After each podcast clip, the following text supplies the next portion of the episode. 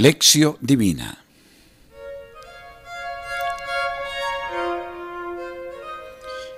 Lunes de la vigésimo quinta semana del tiempo ordinario.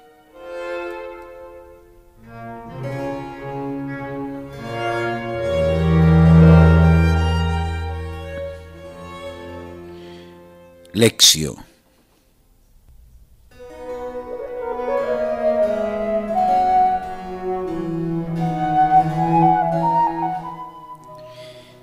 La primera lectura es de el libro de Esdras, capítulo primero, versículos uno al seis.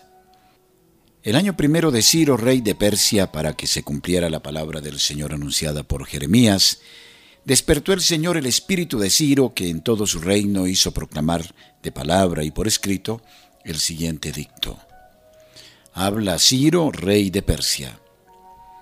El Señor Dios del cielo me ha dado todos los reinos de la tierra y me ha encomendado construirle un templo en Jerusalén, que está en la región de Judá. El que de vosotros pertenezca a ese pueblo, que su Dios lo acompañe y suba a Jerusalén, que está en la región de Judá, a reconstruir el templo del Señor, Dios de Israel. Y a los que pertenezcan a ese pueblo, vivan donde vivan, ayúdenles sus convecinos con plata, oro, bienes, ganado y otros donativos voluntarios para el templo de Dios que está en Jerusalén. Los jefes de familia de Judá y Benjamín, los sacerdotes y levitas, todos aquellos cuyo espíritu había despertado Dios, se dispusieron a subir a Jerusalén para reconstruir el templo del Señor. Todos sus convecinos les dieron plata, oro, bienes, ganado, objetos preciosos y otros donativos voluntarios. Palabra de Dios. Te alabamos, Señor.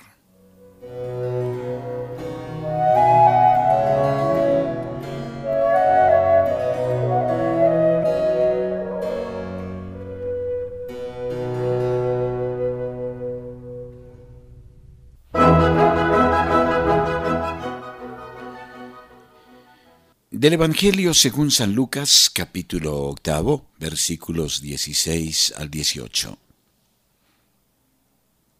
En aquel tiempo dijo Jesús a la muchedumbre: Nadie enciende una lámpara y la tapa con una vasija o la oculta debajo de la cama, sino que la pone en un candelero para que los que entren vean la luz. Porque nada hay oculto que no haya de descubrirse, ni secreto que no haya de saberse y ponerse al descubierto. Prestad atención a cómo escucháis. Al que tiene, se le dará, y al que no tiene, se le quitará incluso lo que cree tener. Palabra del Señor. Gloria a ti, Señor Jesús.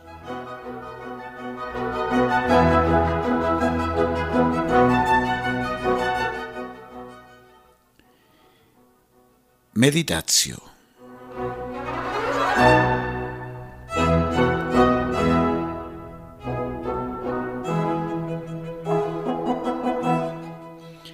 El libro de Esdras, redactado hacia el año trescientos antes de Cristo, narra el regreso a la patria de los exiliados en Babilonia tras el edicto de Ciro, año quinientos treinta y ocho antes de Cristo, y la consiguiente obra de reconstrucción civil y religiosa de la comunidad.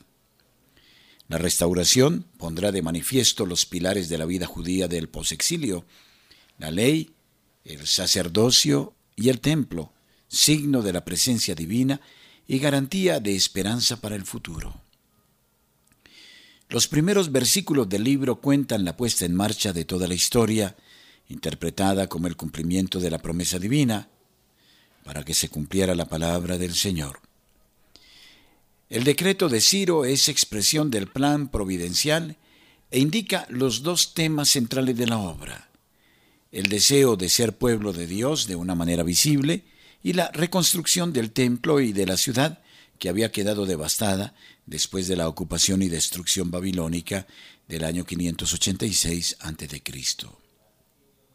La pronta y firme decisión de muchos de adherirse al decreto de Ciro es atribuida por el autor a la intervención del Espíritu de Dios que suscita en los ánimos entusiasmo hacia el proyecto de retorno a la patria de los exiliados de Babilonia y de reconstrucción del templo del Señor.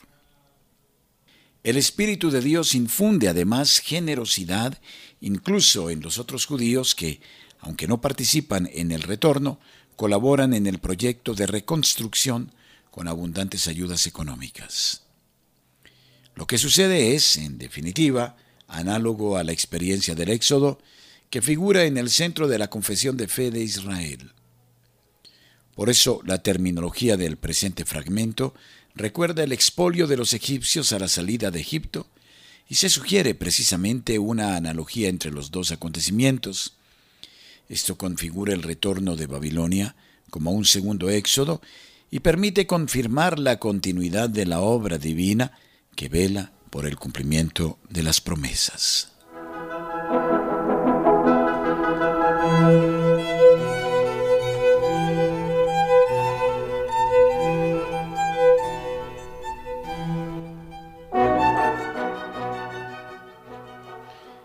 En el Evangelio tenemos tres dichos recogidos por Lucas en una sección que tiene como hilo conductor la palabra de Dios. El primer dicho, versículo dieciséis, es una advertencia a los discípulos a fin de que no teman ni mantengan prisionera la palabra por miedo. Es lo que da a entender la paradoja de una lámpara encendida, cubierta y puesta en un sitio donde no alumbra. El discípulo tendrá que asumir la responsabilidad de esta palabra, que es pública y debe ser visible para todos. El segundo dicho, versículo diecisiete, está conectado con el primero y en él aparece de nuevo una advertencia a los discípulos de Jesús que, por alguna razón, mantienen la palabra encerrada en su corazón o bien la comunican solo a unos pocos iniciados. El resultado es que el anuncio queda desatendido. El tercer dicho, versículo dieciocho, aclara los dos precedentes. El anuncio de la palabra, el hacerla visible, depende antes que nada de la importancia dada por el discípulo a la escucha, a la actitud interior con la que escucha. Prestad atención a cómo escucháis. Es preciso que la escucha sea adecuada, que corresponda a la importancia de la palabra de Dios comunicada al discípulo. Se puede escuchar, pero escuchar mal, y en este caso más que ser ocasión de crecimiento, se convierte en ocasión de juicio. Al que no tiene se le quitará. Se le quitará incluso lo que cree tener. En consecuencia, es decisivo escuchar bien, porque sólo así se enriquece el corazón. Si se escucha mal o no se escucha, se pierde una importante oportunidad. No se crece, sino que más bien se va hacia la perdición de uno mismo.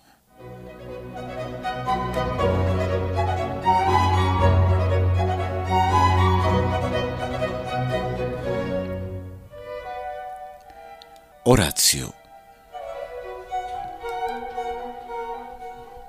Señor, concédenos tu Santo Espíritu para que podamos entrar en un verdadero diálogo contigo y acoger con generosidad tu plan de amor sobre cada uno de nosotros. Haznos solícitos a tu palabra para que, mientras estemos a la escucha atenta y dócil de la misma, tú, Señor, suscites en cada uno de nosotros el deseo ardiente de volver a ponernos en camino contigo, abandonando el exilio de nuestras ilusorias seguridades. Ayúdanos a redescubrir, como hiciste con los exilados vueltos de Babilonia a la tierra de tu promesa, la alegría de emprender de nuevo contigo el trabajo de la edificación de tu pueblo, la fatiga fecunda de ser iglesia.